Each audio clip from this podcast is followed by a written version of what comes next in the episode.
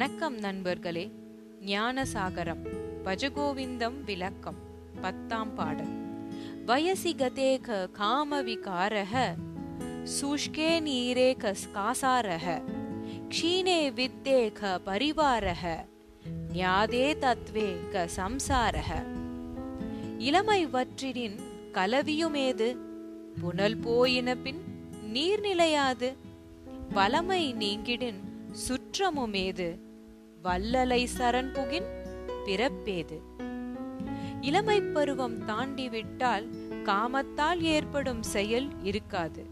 தண்ணீர் இல்லாவிட்டால் நீர்நிலைகள் இராது. அதுபோல் பணம் இல்லாவிட்டால் சுற்றத்தார் எவரும் அருகில் இருக்க மாட்டார்கள். பரம்பொருளை அறிந்துவிட்டால் பிறப்பும் இறப்புமாகிய இந்த சம்சாரமும் இராது.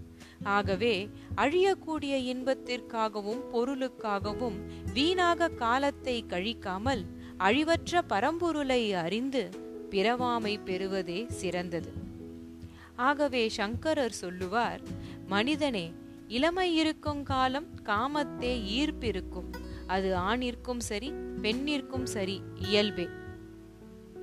புத்தரின் சரிதத்தே ஒரு நிகழ்வுண்டு. அற்புதமான அழகு மிகுந்த விலைமாது அவள் புத்தரின் சீடரை விரும்பி மிக வேண்டி அழைத்தாள். அச்சீடர் அழைப்பிற்கு பதிலாக பெண்ணே உனக்கு உதவி வேண்டுகின்ற காலத்தே நான் வருவேன். இன்று நான் உனக்கு உதவேன். செல் என்றார். அவள் அழகிலே மயங்கி எத்தனையோ செல்வர்கள் அரசர்கள் இளைஞர்கள் அவளை நாடினார்கள். அவளிடம் இளமை அழகு என்ற ஊற்றுக்கண் யாவும் பற்றிவிட்டன. நோயும் நலிவும் அவளிடம் குடிபுகுந்து விட்டன அற்ற குலத்தில் அருநீர் பறவை போல அனைவரும் விலகிவிட்டனர். வாய்க்குழற பாயுடன் நோயுடனும் வாரு உறவாடினாள். இன்னலினால் இழிவுற்றாள்.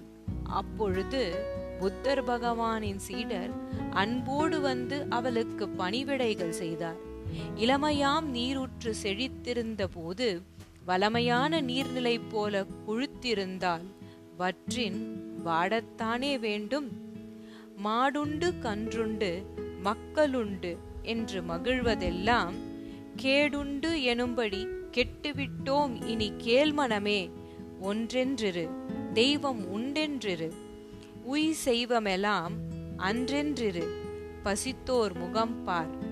நல் அறமும் நட்பும் நன்றென்றிரு. நடுநீங்காமலே நமக்கிட்டபடி என்றென்றிரு.